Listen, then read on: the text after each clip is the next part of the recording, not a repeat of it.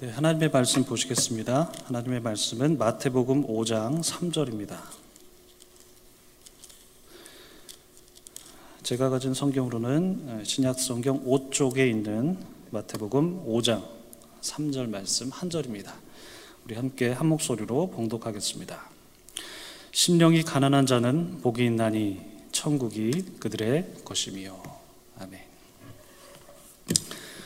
참 좋으신 우리 주님의 은총이 어, 토론토 한인 장로교회 모든 교우들 가운데에 함께 하시기를 주님의 이름으로 축복합니다. 어, 여러분 어떻게 땡스기빙 잘 보내셨습니까?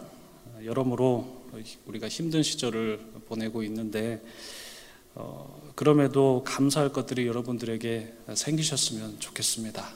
아, 코비드 19도 어렵고 또 여러 가지 삶의 형편도 어려운 분들도 계실 수도 있고 또한 마음적으로 또 심리적으로 여러 가지 상황 속에서 힘든 마음이 계실 수도 있을 수도 있는데 어, 그런 상황 속에서도 감사할 것들이 여러분들에게 생기셔서 또 하나님께 영광 올려드리는 복된 분들 다 되시기를 바랍니다. 어, 며칠 전에 다운타운을 좀 걸은 적이 있습니다. 그 선선한 가을 공기를 마시면서 그 따스한 햇볕 아래에 오래된 건물 사이사이를 그 지나가는 것이 참 인상 깊었습니다. 그 건물 외벽에서 느껴지는 그 세월의 흔적들, 그것들이 참 아름다우면서 그 다운타운의 그 역사를 말해주는 것 같아, 같았다라는 그런 생각도 들었고요. 또 반면에 그 곁에 지어진 어떤 신식 건물들이 그 오래된 건물들과 아, 대조를 이루면서 어, 제 눈을 참 흥미롭게 했습니다. 그렇게 토론토 다운타운의 경치를 보면서 그 걷던 중에 그 한 상점 앞에 그 거리인데 그 거리에 앉아 있는 굉장히 앳돼 보이는 그 홈리스를 보게 되었습니다. 땡스기빙을 앞둔 터라서 그 추수와 또 풍요에 대해 생각하던 그 시기에 보게 된 상당히 대조적인 어, 풍경인지는 몰라도 그 홈립스의 얼굴이 마치 스냅 사진처럼 며칠간 제 머릿속에 남아 있었습니다. 그리고 지하철을 탔을 때에도 그 움직이는 차창 너머로 보이는 그 기둥 뒤에 누워 있는 홈리스의 그 다리만 보이는 그 모습도 거리에서 본 홈립스와 함께 제 기억에 좀 자리하게 되었습니다. 이제 현대 사회에서 특히 그 도시 문화에서 이 노숙인들은 벌써 이미 그 거리의 풍경이 되어버린 지 너무 오래인지라 제가 그 노숙자를 보았을 때에도 사실 감정적으로 크게 이렇게 동요를 일으켜서 뭐 동정심이 뭐 유발되진 않았고요. 또 애석하게도 그분들께 뭐 실질적인 도움을 드릴 수는 없었지만 예. 그럼에도 그들이 제 머릿속에 남게 된 이유는 무엇일까요? 오늘 말씀은 예수님께서 무리와 제자들에게 처음으로 설교 형식인 것 같아요. 예수님께서 그 산 위에서 많은 사람들을 대상으로 이렇게 말씀을 선포하시잖아요. 첫 내용인데 보셨다시피 심령이 가난한 자는 복이 있나니 천국이 그들의 것이며 이렇게 말씀을 하십니다. 평행 본문으로 누가복음 6장 20절에는 가난한 자는 복이 있나니 하나님의 나라가 그들의 것이며 이렇게 기록이 되어 있거든요.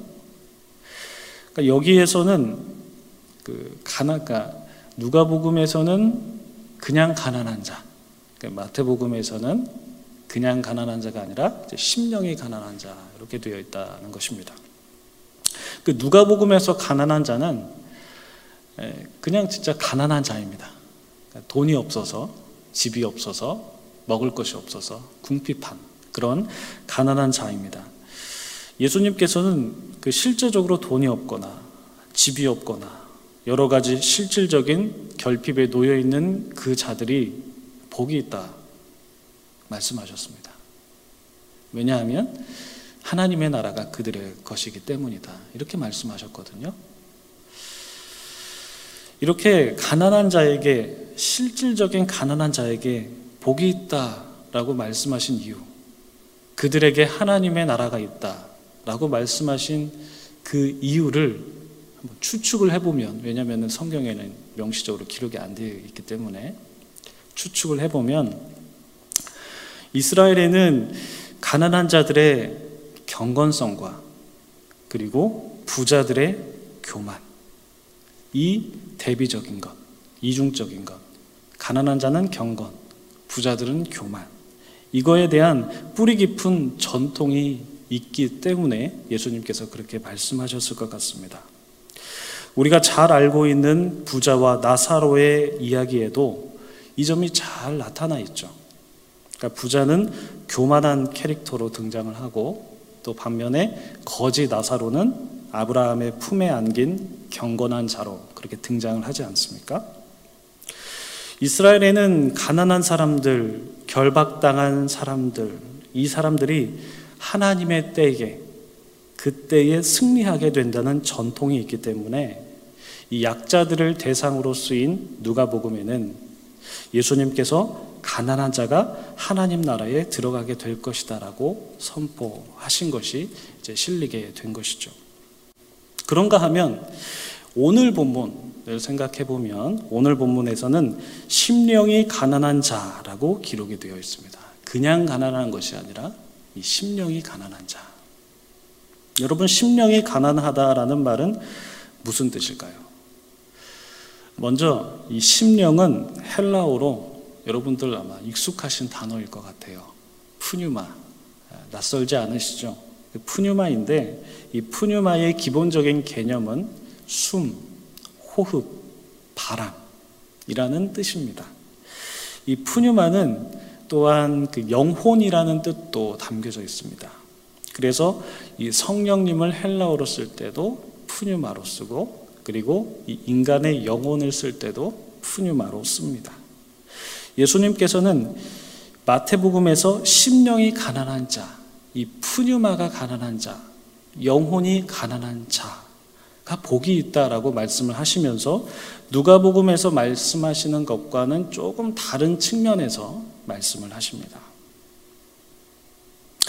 왜냐하면 가난하고 연약한 자들, 이 사람들이 물론 하나님께 절실한 마음으로 나아갈 수 있는 여지가 분명히 많이 있는 것은 사실입니다만, 가난과 경건이 여러분 반드시 정비례하는 것은 아니죠. 가난해도 하나님을 멀리할 수도 있고요. 가난해도 하나님을 믿지 않을 수도 있고, 또 가난해도 하나님을 적대시하는 그 적개심을 가질 수 있습니다. 반대로 부자라고 해서 늘 교만하고 부자여서 하나님을 멀리 하는 것은 아닙니다. 사도 바울 당시 성교하는 그 당시 고소득층에 속했다고 말할 수 있는 자색 옷감 장수 루디아 같은 사람도 있고요. 또 구약 시대에는 우리가 잘 알고 있는 다윗과 같은 사람도 있죠. 그래서 예수님께서는 누가복음에서는 그 가난한 사람들을 강조하기 위해서 그렇게 말씀하셨다면 마태복음에서는 어, 그냥 가난한 사람이 아니라 심령이 가난한 사람, 푸니마가 가난한 사람, 영혼이 가난한 사람이 복이 있다라고 말씀하셨는데 이 영혼이 가난하다라고 했을 때이 가난하다라는 말은 헬라어 푸토소스로서 의지한다라는 뜻도 있습니다. 그러니까 심령이 가난하다라는 말을 바꾸어 번역하면 영혼이 의지한다. 무엇을 의지하는 것입니까? 누구를 의지하는 것입니까? 하나님을 의지하는 것이죠. 그런 자들이 복이 있다 말씀하십니다.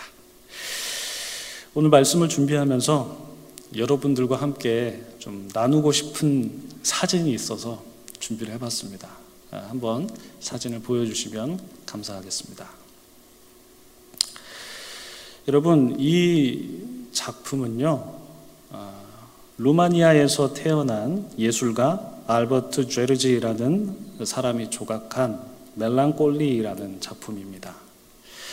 어, 지금 스위스 제네바 호수에 어, 설치가 되어 있는데요.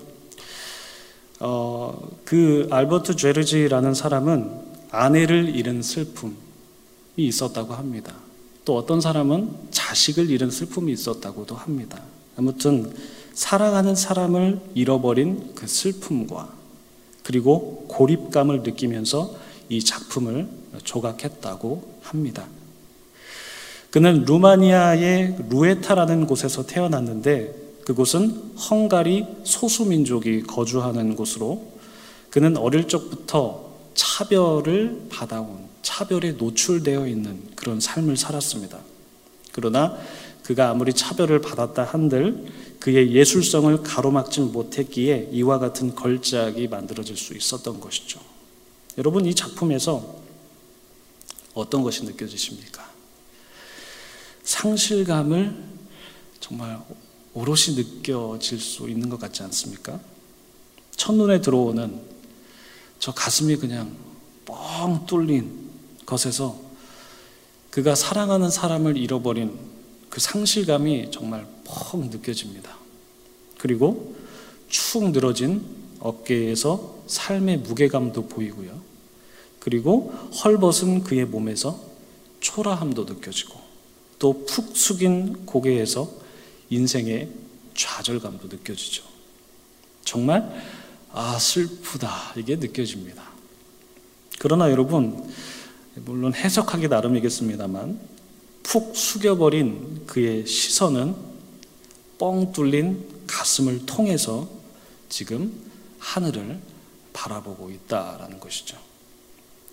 공허함으로 뻥 뚫린 그의 마음, 상실감으로 뻥 뚫린 그의 마음, 무엇으로도 채울 수 없는 가난한 그의 마음을 통해서 바로 하늘을 바라보며 하늘을 의지하고 있는 그의 모습을 느낄 수가 있는 것 같습니다. 마치 심령이 가난한 자처럼 말이죠. 네, 사진을 내려주셔도 되겠습니다. 서울 용산구 청파동에 소재한 그 청파 감리교회를 담임하고 계신 김기석 목사님이 쓰신 오래된 새길이라는 책에 다음과 같은 글귀가 있어서 여러분들께 소개를 해드리고자 합니다.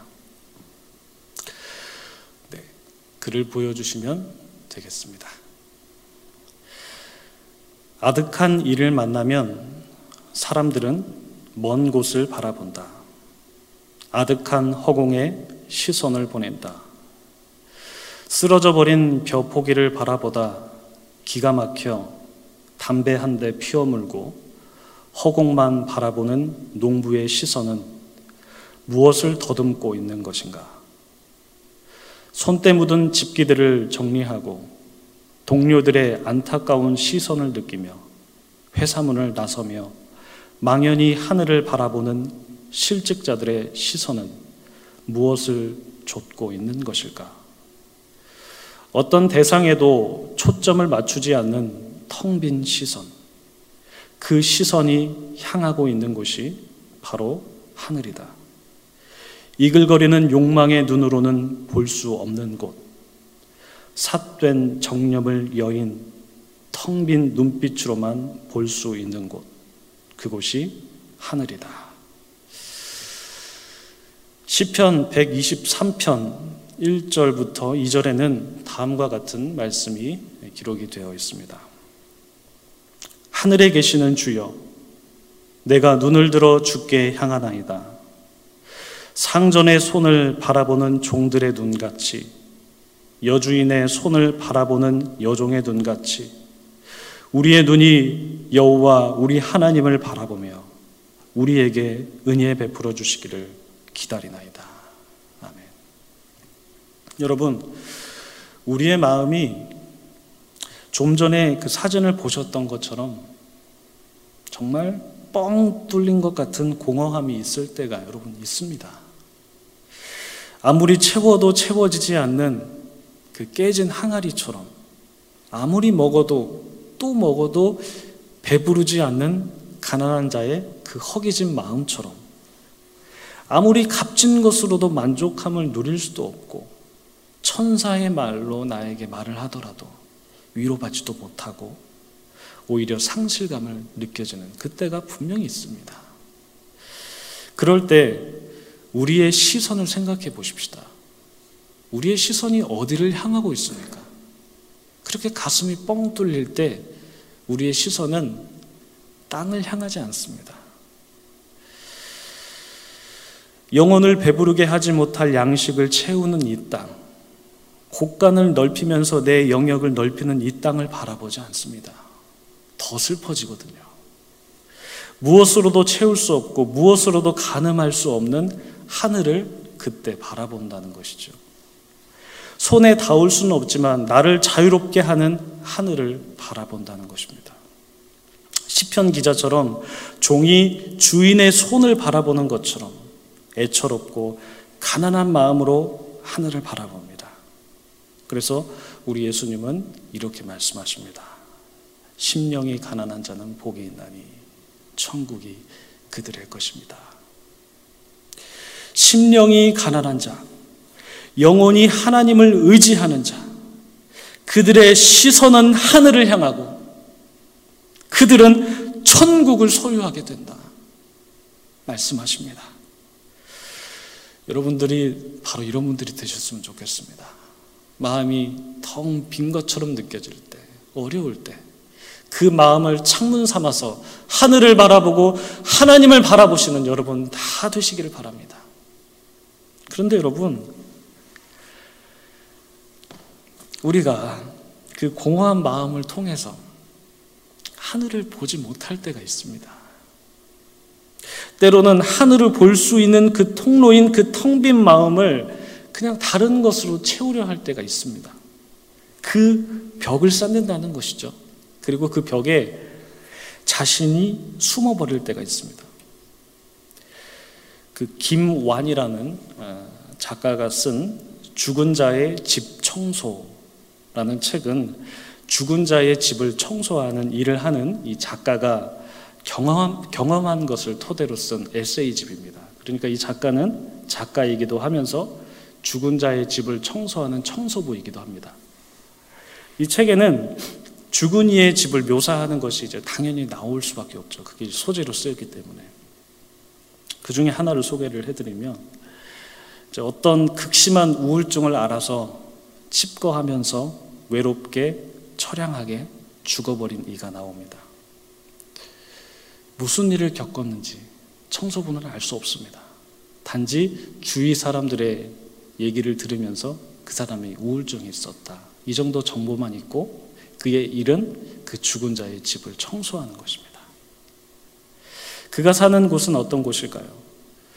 다닥다닥 붙어 있는 집들의 행렬 속에 서울에 사신 분들은 아시겠지만 그 반지하 집이 가득 차 있는 그 골목골목 그곳에서 살았습니다. 반지하 집에서 살았는데요. 그 골목골목에는 음식물 쓰레기가 담긴 종량제 봉투가 늘어져 있고 길고양이들이 뭐라도 먹으려고 그 음식물 종량제 봉투 옆구리를 뜯어 놓아서 그 음식물이 널브러져 있는 그 골목에 그의 집이 반지하에 있었습니다. 그는 그의 집에는 각종 쓰레기가 있었고 그리고 택배 상자가 집안에 가득 찼습니다. 문을 열려니까 안 열려요. 왜냐하면 쓰레기가 너무 많아서. 그의 집에는 도저히 하늘을 볼 수 있는 여지가 없었고 그의 마음도 쓰레기 탑에 가려서 하늘을 볼 수가 없었습니다. 결국 그는 쓰레기 탑 아래에 작은 은박지 돗자 은박 돗자리 위에서 어, 인생의 최후를 맞이하게 되죠. 여러분 이러한 죽음이 참 애처롭고 참 슬프죠. 무엇이 사람을 이처럼 비참하게 만드는 것일까? 이렇게 죽게 된 자가 정말 평안하기를 바라지만 그러나 여전, 여전히 현실은 여전히 어렵습니다. 여전히 슬픔으로 가득하고요. 그가 죽기 전에 그의 집에 쌓인 쓰레기가 치워지고 그의 삶이 회복되면 참 좋았겠습니다만 현실에서는 그가 죽고 그 죽은 뒤에 집을 치워야 되니까 우리의 삶이 참 슬프고 개탄스럽다는 것입니다. 그 죽은 자의 슬픔을 우리가 헤아릴 수 없고 그저 우리는 그냥 모르는 사람으로서 책을 보는 사람으로서 그분의 어떤 슬픔을 위로하기에는 우리가 늦었지만 현실의 어려움 속에서 내 안에 탑을 쌓기보다 그 탑을 무너뜨리는 하늘을 바라보기를 원합니다라는 말을 할 수밖에 없는 것 같습니다. 이러한 바람이, 이러한 소망이 여러분 누군가의 마음을 위로하기보다는 체념하게 만들 수도 있고요. 하늘을 바라보십시오라는 그 말이 누군가의 마음을 우라를 치밀게 할 수도 있겠다라는 생각도 듭니다. 가난하다 못해서 빈궁한 그 마음은 정말 우리가 헤아릴 수가 없는 거죠. 그럼에도 불구하고, 그럼에도 불구하고, 저의 말이 아니라, 우리 말이 아니라 예수님께서 말씀하시기를, 심령이 가난한 자는 복이 있다. 천국이 그들의 것이다. 이렇게 말씀하고 계시다라는 것입니다. 여러분, 가을입니다. 풍성한 계절입니다. 감사의 계절입니다. 땡스기빙도 우리가 지냈습니다. 서늘한 공기가 불어옵니다. 그 공기는 곡식들을 무르익게 하는 고마운 기운입니다. 그러나 아이러니하게도 그 서늘한 공기는 우리의 마음을 외롭게 만들고 우리의 마음을 쓸쓸하게 만들기도 합니다. 헛헛하다 이런 표현 아십니까?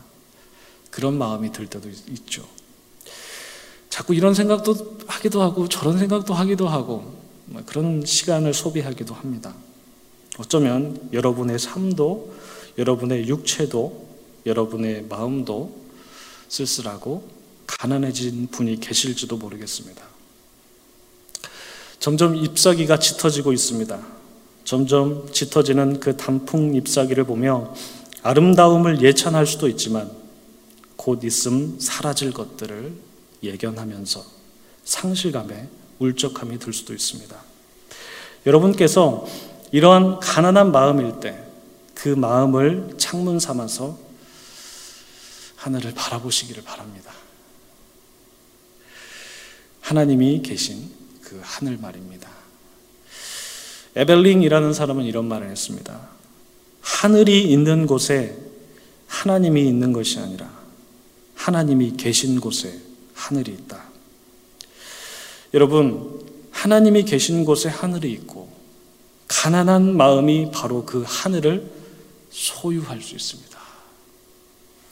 심령이 가난한 자는 복이 있나니 천국이 그들의 것이며 여러분 이 말씀 기억하시면서 남은 3일도 아, 하늘을 바라보시면서 천국을 소유하시는 여러분 다 되시기를 주님의 이름으로 축복합니다. 기도하겠습니다.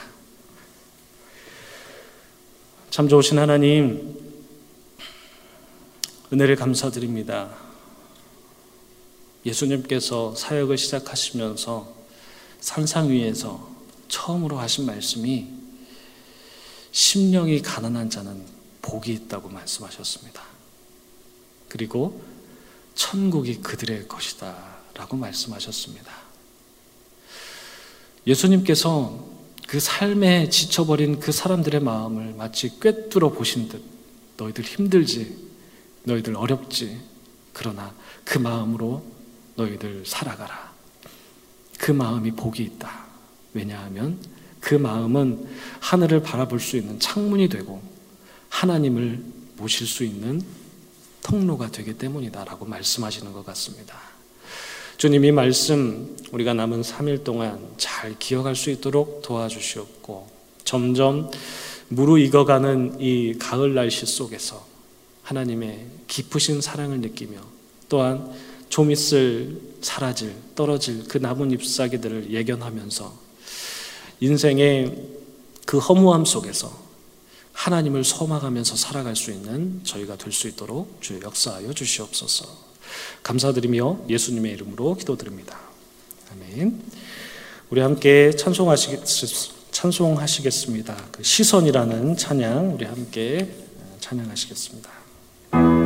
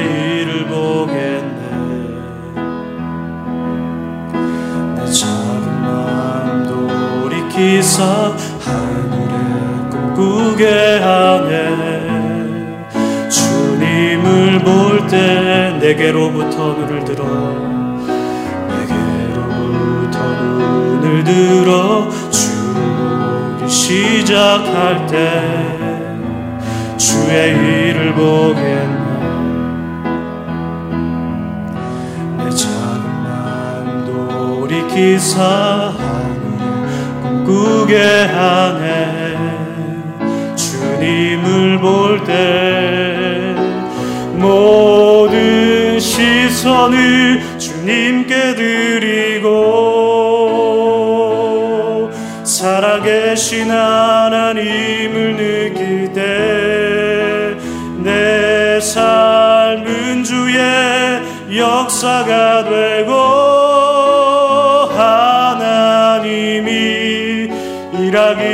시작하네 성령이 성령이 나를 변화시켜 모든 두려움 사라질 때 주의 일을 보겠네. 황폐한 땅 한가운데서 주님만 알게 되리. 주님을 모든 시선을 모든 시선을 주님께 드리고 전능하신 하나님을 전능하신 하나님을 느낄 때 세상은 주의 나라가 되고 하나님이 일하기 시작. 모든 시선을 모든 시선을 주님께 드리고 전능하신 하나님을 느낄 때 세상은 주의 나라가 되고 하나님이 우리 마지막으로 한 번 더 고백합니다. 모든 모든 시선을 주님께 드리고 전능하신 전능하신 하나님을 느낄 때 세상은 주의 나라가 되고 하나님이 일하기 시작하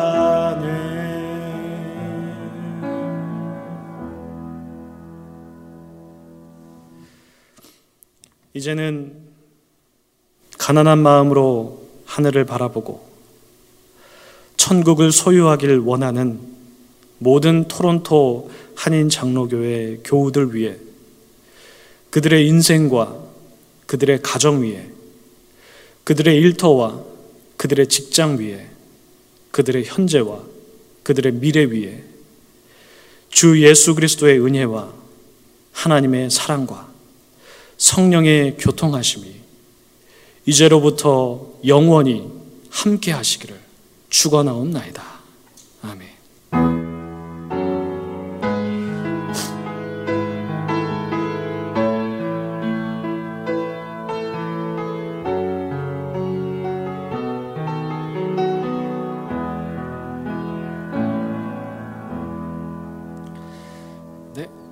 수요 예배를 마쳤습니다. 여러분 남은 3일도 평안하시고요.